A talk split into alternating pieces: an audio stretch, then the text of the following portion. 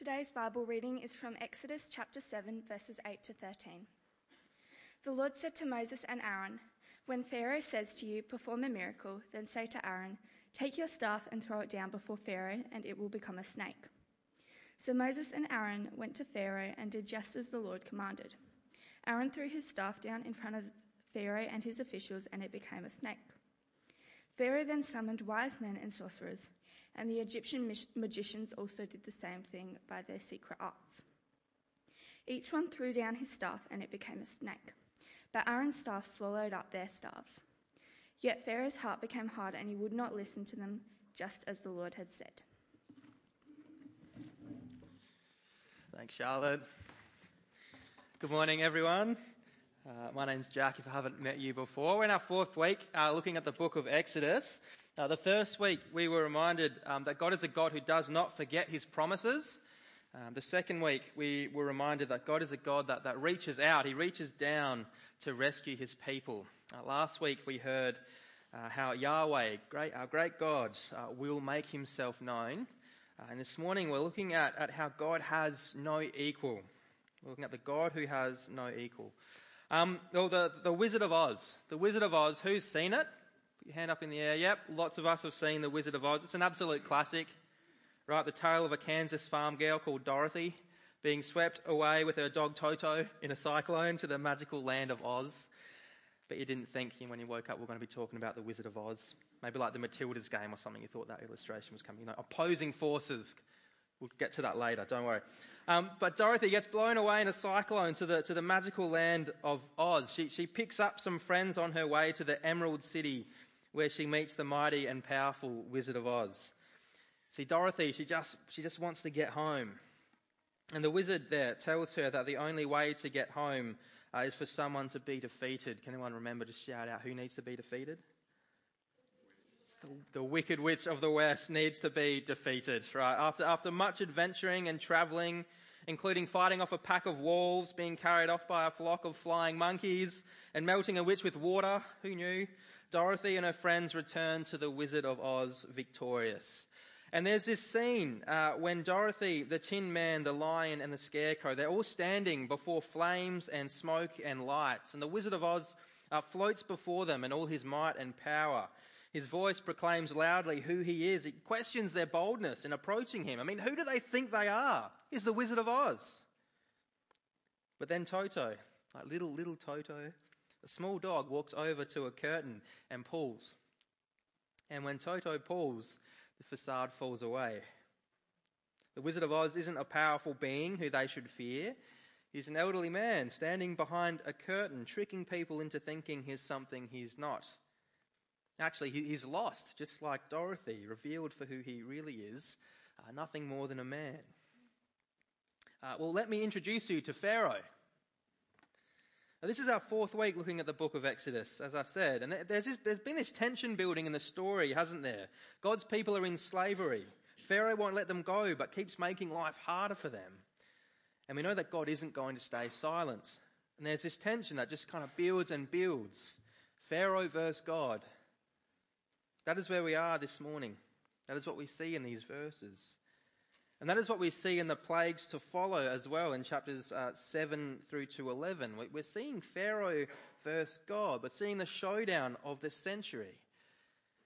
Uh, but it isn't really, is it? It isn't really. See, Pharaoh and, and all the power of Egypt, well, we might as well call them the Wizard of Oz. See, when we look behind the curtain at Pharaoh and at Egypt, we see them for what they really are. And the line to remember this morning is, is a really simple one God has no equal. God has no equal. And this truth changes absolutely everything. If you've got a leaflet in front of you, you'll see that point one says an inevitable outcome. Uh, who, who did watch the Matildas versus England in the World Cup on Wednesday night?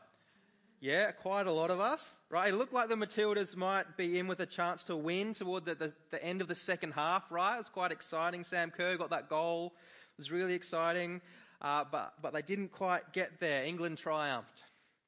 I just I have a really quick question. How many pastors around Australia do you think are using the Matildas in a sermon illustration?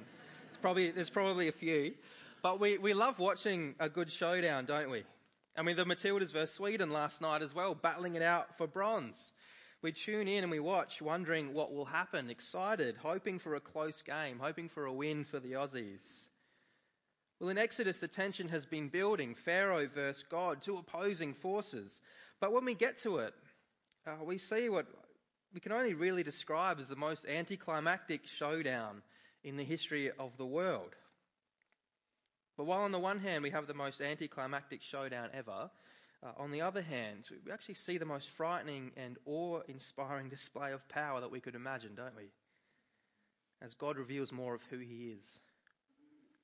It's a unique one, isn't it? Because in this battle, what we see are two contrasting images. We see the weakness and false or counterfeit power of man, but on the other side, we see the very real and, and very terrifying power and might of a holy God who creation bows down to and obeys. And by the end of the account of the plagues in Exodus chapter 7 to 11 that God sends against Pharaoh and against the Egyptians, there's just no question about who God is. He's the victor, he's, he's the real king. He is the God with no equal, and Pharaoh is the Wizard of Oz, a man behind a curtain fooling nobody. And in Exodus chapter 7, verse 8 to 13, the passage that Charlotte read out this morning, what we see is that God is showing Pharaoh and us that the outcome was inevitable from the beginning. See, God has no equal. Pharaoh and Egypt never stood a chance. We're going to read it together from the start. The Lord has just told Moses and Aaron in the preceding verses to go before Pharaoh. And then in verse 8, we read, The Lord said to Moses and Aaron, When Pharaoh says to you, Perform a miracle, then say to Aaron, Take your staff and throw it down before Pharaoh, and it will become a snake. So Moses and Aaron went to Pharaoh and did just as the Lord commanded. Aaron threw his staff down in front of Pharaoh and his officials, and it became a snake. Pharaoh then summoned wise men and sorcerers, and the Egyptian magicians also did the same things by their secret arts. Now, there are a few things to notice in these verses. Uh, firstly, it's the interaction between Moses, Aaron, and God, and then, and then the interaction between Pharaoh and his wise men, sorcerers, and those uh, Egyptian magicians. Now, one of the questions that's usually raised from this text is, is how did the wise men and those sorcerers, how did they change their staffs into snakes? Did they do it by real magic? Was it by tricking Pharaoh and Moses and Aaron? Was it by finding snakes that were sleeping and looked like sticks and then throwing them onto the ground so they wake up? Uh, there, there are questions there. But the way the story unfolds shows us that this isn't at all supposed to be the focus for us. So we're going to park that. See, instead, what our attention is meant to be on in these verses is God and Pharaoh. See, both make a command, both seem to get the same result. But we need to peer behind the curtain to see what's actually happening. See, what we see here is that on one side there, there is God hiding behind no one. See, the staff in Aaron's hand that gets thrown onto the ground actually has nothing to do with Aaron. Aaron is just obeying God and doing what he said, putting a stick on the ground. But when Aaron throws the staff on the ground, God turns it into a snake. Pharaoh, on the other hand, the, the Wizard of Oz behind the curtain, he can't do that. Instead, he hides behind the wise men, sorcerers, and magicians who turn their staffs into snakes by their secret arts, whatever that looks like. It's a small but very telling detail in the story. See, Pharaoh's power is being revealed as counterfeit, as a fake power.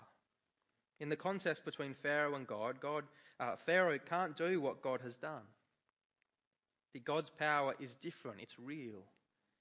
We peer behind the curtain at Pharaoh and we start to wonder is, is he really any match for God? Uh, but something else happens in these verses, doesn't it? In verse 12, as we read of the wise men, sorcerers, and Egypt, Egyptian magicians, we read, Each one threw down his staff, and it became a snake. And you can kind of imagine Pharaoh gloating at this point, like, see what I can do with all my power, even though he's done absolutely nothing. But then we read this But Aaron's staff swallowed up their staffs.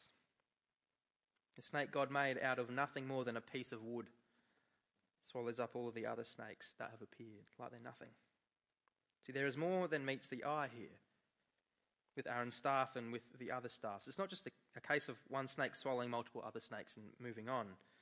See, what's really going on here is that God is showing Pharaoh and is showing those reading these verses that the outcome is inevitable.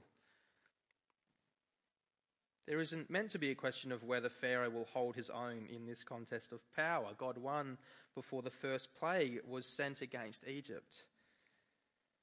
Now, a couple of weeks ago, we spoke about how the snake was the image of power and might in Egypt. The snake represented uh, the gods of Egypt and, and was worn as a symbol by Pharaoh, who fancied himself some sort of divine being because of all the power that he had.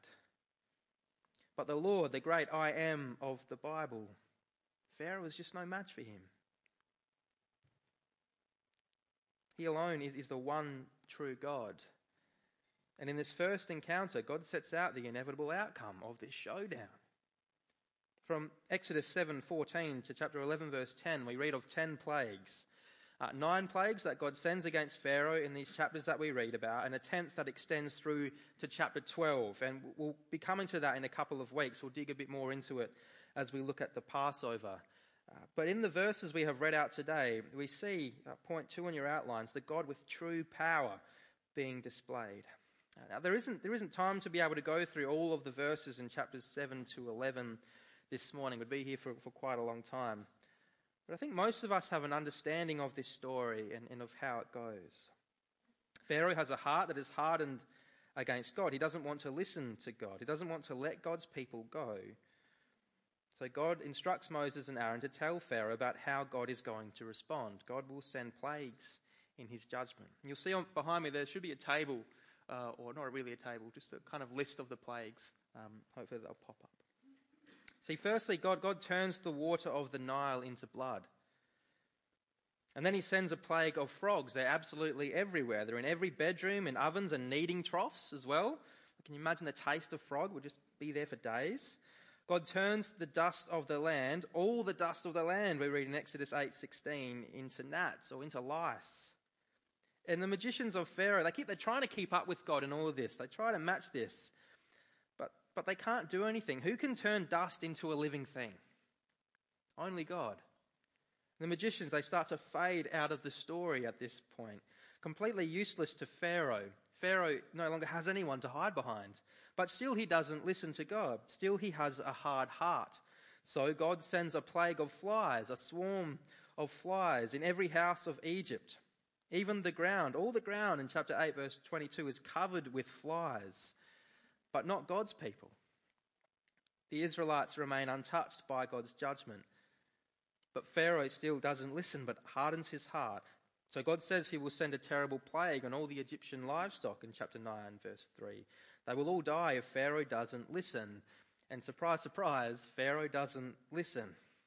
And all the livestock of the Egyptians die, but not a single one of the Israelites' livestock. Yet Pharaoh's heart is unyielding. He doesn't listen. So God sends a plague of boils over Egypt. They break out on people and animals everywhere. God sends hail and it wipes out the crops and fields of the Egyptians, but it doesn't touch the Israelites. Still, Pharaoh doesn't listen. He sins against God. So God sends locusts in chapter 10. They devour the little the Egyptians have left. Every tree is taken. And Pharaoh's own officials, they begin telling him, let the Israelites go. But still, Pharaoh refuses. His heart is hard. So God sends darkness. We read in chapter 10, verse 22 total darkness covered all of Egypt for three days. No one could see anyone else or move about for three days except for the Israelites. And Pharaoh, he still doesn't listen. And we are left in chapter 11, verse 10, with the promise of a final plague if Pharaoh doesn't let God's people go. God will bring death to the Egyptians. The firstborn will be taken from them. And we are left going, Pharaoh, isn't it obvious? Isn't it time to concede? Pharaoh, you are no match. God has no equal. Let his people go. And in two weeks' time, we will read that Pharaoh yet again denies God. There is so much that we could take from these verses, from the plagues and, and what is happening. And in a couple of weeks, we will spend considerable time in the last plague. But the thing that I'd love to stand out for all of us is this Pharaoh is no match for the God with true power. God uses something to display his power that only God can use. Who can command dust to come to life? Who can send hail and take it away with a word? Who can change the properties of water so it becomes blood? Who can command the sun itself? Well, the one who created it, the one who creation bows down to and obeys. No one else. We kind of ask the question why not just do something like God did with Sodom and Gomorrah? Maybe why not send some angels with some swords? Why not send an invading army to take them out like happens later in the Bible? Why not just wipe Egypt out with a word? Why all the plagues and all this back and forth with Pharaoh? Well, we read why multiple times in Exodus. We read it this morning with Carl. It's so that they will know. In chapter 7, verse 5, we read, And the Egyptians will know that I am the Lord when I stretch out my hand against Egypt and bring the Israelites out of it. We read it in chapter 7, verse 17. By this you will know that I am the Lord. we read it in chapter 8 this morning with Carl. And we read it in chapter 9, verse 16. But I have raised you up for this very purpose, God says to Pharaoh, that I might show you my power and that my name might be proclaimed in all the earth. See, God is revealing who He is, the God with no equal, the God who will be known. In Exodus chapter 7, verse 8 to 13, that we read out today, we see that the outcome is inevitable. Pharaoh is the, the Wizard of Oz hiding behind fake power, and God has no equal. He's the God of creation. But how does this God intend to use his power? It's not as a chaotic and manipulative and vindictive God. That's not what he does. God uses his power to rescue his people. That's how he uses his power. Point three on your outlines the God with power to save.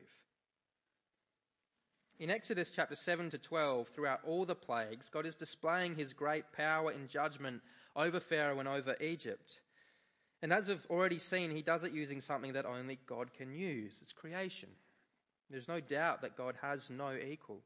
But another thing we see through the plagues and in the way that God responds to Pharaoh is that God's judgment works out in the salvation of his people. God's judgment works out in the salvation of his people.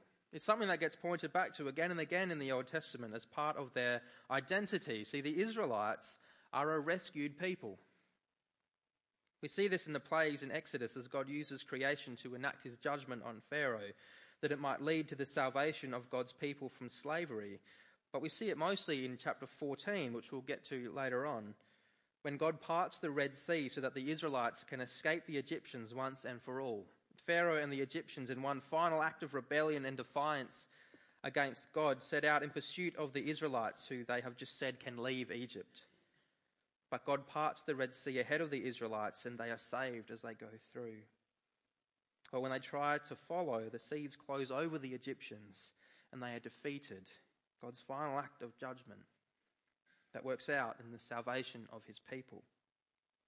And there is much to say about this theme throughout the Old Testament. There are a lot of places we could go as we look at God's judgment working out in salvation of his people. But there is one place, isn't there, that when we look there, we, we see the greatest example of this. When we look to the New Testament, when we meet Jesus, we meet someone with the same power over creation as God has in Exodus. We read that Jesus' first miracle involved turning water into wine in John's Gospel, not just a party trick, but a hint at something greater. Jesus walks on water. Jesus calms a storm with a word. The great I am walking on earth, clothed in flesh. God Himself with creation at his disposal to do with as he wishes. In Matthew and Luke, gospel accounts of Jesus' life, death, and resurrection, we read that darkness comes over the earth. We read that the earth shakes. We read that rocks split in two. Creation moves. But it doesn't move as Jesus stands there acting against God's enemies in judgment and moving creation at his will. No, it moves as God's judgment is poured out over Jesus nailed on a cross. And why? For the ultimate salvation of God's people. For us, for, for you and I. For those who deserve what Jesus got, but who Jesus, out of his great love for us, took upon his own shoulders. The judgment of God on, on Jesus working out in salvation for those who turn to him. The God of Exodus who commands creation to enact his will, who has no equal, chooses death so that we might have life. Defeats sin and death once and for all so that we might never be taken away from him and brought back into slavery. The God who has no equal chooses to love his enemies, chooses to love us. In Mark chapter 10, verse 45, we read, The Son of Man did not come to be served, but to serve and give his life as a ransom for many. The God who has no equal acts towards us in this way. So, how do, how do we respond to the God who has no equal, to the God who chooses to act towards sinful people in such a way that his judgment works out for our salvation and not for our doom?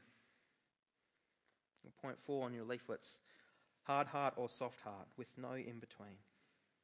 There are really two responses that we can have to God, aren't there? And we read the first response in Pharaoh. It's the consistent response of Pharaoh's throughout all of those plagues. In verse 13 this morning we read, Yet Pharaoh's heart became hard, and he would not listen to them, just as the Lord had said. The Pharaoh, being confronted with the truth of who God is and his place before God, refuses to listen. His heart becomes hardened against God, and he refuses to obey God, refuses to let his people go, and as a result faces God's judgment and wrath. Has a hard heart, refuses to listen. And if refusing to listen results in disobedience to the call of God and reflects a hardened heart, well, then listening results in responding, doesn't it, to the call of God, reflects a soft heart, the kind of heart that God desires. Jesus, as he came, announcing that God's kingdom was near and that it was possible to enter into this kingdom, enter into a relationship with God, desired those who heard him to respond to the God who has no equal. And it wasn't by trying to prove that they were worthy, it's not by us trying to prove that we are worthy. It wasn't by trying to convince God that they could make things right between them and God by obeying Him finally, because that, that never works. Doesn't work out that way today either. The response Jesus called for was repentance, or turning away from sin and rejection of God to belief.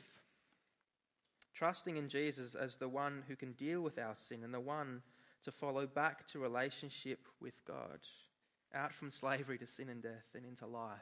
Repent and believe. This is the response that Jesus calls for from us all. It's the response of a soft heart. If you're here and worried that you have a hard heart, but you want to know Jesus, if you have put your trust in Jesus, that's an indicator that you have a, a, softening heart or you have a soft heart. God has gone to work in you. So keep responding by listening to Him. But if you, you haven't responded to Him that way yet, you can do so right now in your heart by saying sorry to God for your hard heart, saying sorry for your sin, and putting your trust in Jesus as the only one who can save you from the consequences of it. You can do that right now. See, God has no equal. He's the best thing there is, and He wants you with Him. He doesn't want you in slavery to sin and death, an object of His judgment. See, God has no equal. And as a, as a church, as Christians, those who follow Jesus, how, how does the fact that God has no equal impact our day to day life? How do we think about how we should keep responding to the God who has no equal? Because I think it's pretty easy to fall into the trap of thinking there are things in this world that are equal to God, that, that are deserving of our obedience and our worship, things we listen to more than God.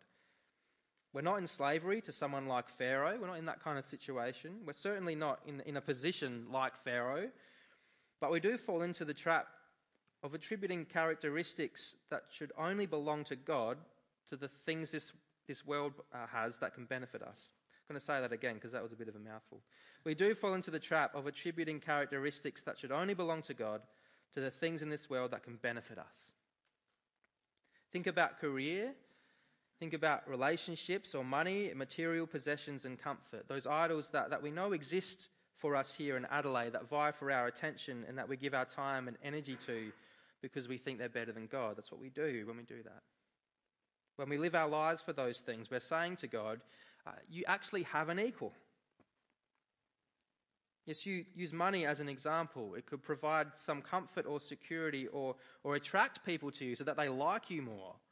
And it feels really good. So you pour your time and energy into getting more of it. You start listening for ways to get more of it. Your evenings are full of checking the stock exchange, of moving money around in different accounts, of trying to figure out how to fudge your next tax return, to thinking about how you can get as much money as possible out of your next customer at work. You ignore when God says that people are more important than wealth. Your heart begins to harden. We look at all the stuff that money can get us and we see this powerful and awesome sight. We see the wizard floating in the room above us with flames and smoke and lights dazzling our eyes, and a voice calling out for more attention, for more time, for more energy. And you give in and keep listening, ignoring the God who has no equal, bringing him down and putting money up in his place. You need to peer behind the curtain at what money really is. It's nothing more than something God created. It can't bring you eternal life. It can't deal with death. It's just a thing. A good thing that God created, but it's just a thing. The Israelites were told that after they were rescued from slavery, they were to, to remember God's rescue. It was something they were to pass down to their children and their children's children every generation. It was something that was to be etched into the very fabric of their community and their life, remembering God's great rescue and remembering who God has revealed himself to be the God with no equal, the God who saves. This is what we need to do for each other as well. Turning each other's attention to the God who has no equal at every single chance we get.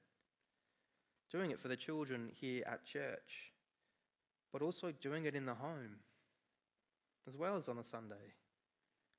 Doing it with the open Bible being seen on the table more than the TV remote and Netflix or the stock exchange or sport.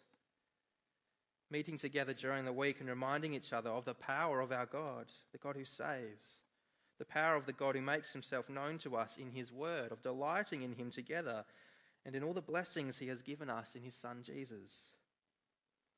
I'd like to encourage you over the next couple of weeks, keep reading through the story of the plagues, because there's a lot we haven't been able to cover this morning, though we'll be returning to it in a couple of weeks' time. But one of the things that comes up again and again in the story of the plagues that I'd like to just highlight and remind you of is that where we see God's terrifying power and judgment displayed against the Egyptians and against Pharaoh, as quickly as that judgment comes, God is quick to show mercy. It's interesting, isn't it, whenever Pharaoh asks Moses to go before God and ask God to relent. God is quick to show mercy and withhold his judgment. He relents and withholds his wrath. And it's important for us to see this side of God's character the side of God's character that seeks to withhold his judgment from people to be dealt with another way. Because one of the things we often attribute the wrong power to that we shouldn't is guilt. We let it fester in our hearts and we let it drive us away from God. We let it keep us from coming to Him when He calls to us. Guilt stops us from listening to God. It plugs up our ears because we listen instead to the accusation of our sin that says we are unworthy, that says God doesn't love us and can't love us, and we better find another way to make Him happy or we're doomed. Guilt does that to us. It can look like the biggest, scariest, most powerful thing in the room, and it can drive us away from God and away from community with our brothers and sisters and away from what guilt should really lead us to. Peering behind the curtain to see what it is, to see what's unveiled there, and finding grace. Grace that has dealt with shame, has dealt with guilt, has dealt with sin. The grace of God shown to us in His Son, who doesn't push us away in our guilt, but pulls us toward Him so that He can keep showing us grace. The God who has no equal is the God who loves you, the God who delivers you. This is the God that we can know. And I'm going to lead us now in talking to Him. Let's pray. Gracious Heavenly Father, we praise you as the God who has no equal. We praise you as the God of all creation, the God who sustains every living thing. We praise you as the God who is not distant to us, the God who, in response to our rebellion, in response to our rejection of you, chose not to turn your back on us, but to send your Son into this world to deal with the problem we had caused by dying on the cross for our sins that we might be forgiven. We praise you for this, Lord. We pray that you would help us to remember and know that nothing in this world comes close to you, that you have no equal, that you alone are worthy of all glory, honour, and power and praise. Please help us to stand side by side, always pointing towards this great reality that you are the God who has no equal. You are the God who saves. You are the God who we can know. Amen.